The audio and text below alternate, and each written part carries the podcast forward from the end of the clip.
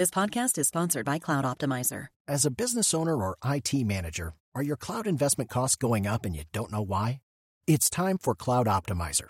As you migrate your business to the cloud, what you're spending and why you're spending it can get a little hazy. But Cloud Optimizer clears up the mystery and puts the cloud to work for you.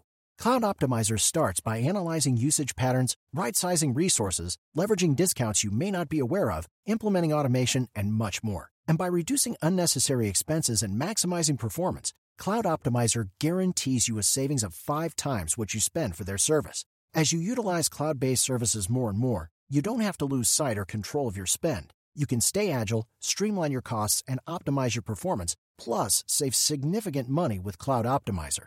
Make the cloud work for you with Cloud Optimizer. Get a free assessment and find out how much you can save by going to cloudoptimizer.com. Go to cloudoptimizer.com for your free assessment. That's cloudoptimizer.com. Today is September 27th, and you were listening to Transport Topics. I'm Esmeralda Leon. Drivers want to perform well while on the road and feel good while doing it. So, how can the industry tackle both? In our latest Road Signs podcast, we talked to two experts about helping drivers stay healthy and informed about the latest technologies. Listen in at ttn.ws slash episode 67. Now let's dive into the day's top stories. The Port of Houston says it successfully defended its infrastructure against an attempted hack back in August. ManageEngine ADSelfService Plus, a password management program, was the targeted software. News of the hack was initially disclosed at a Senate committee hearing on Thursday. According to Cybersecurity and Infrastructure Security Agency Director Jen Easterly, it is believed to have been an attempt by a nation state actor. Apex Capital launched a new service that allows its clients to factor freight invoices during off hours. This will allow for 24 7 invoicing service to qualifying fleets and cover bank holidays as well. Freight factoring is when a carrier sells its invoice for a shipment to a company in order to get payment within days instead of months. According to Apex Factoring product manager Adam Bosley, this will allow for their clients to have easier and quicker access to funds.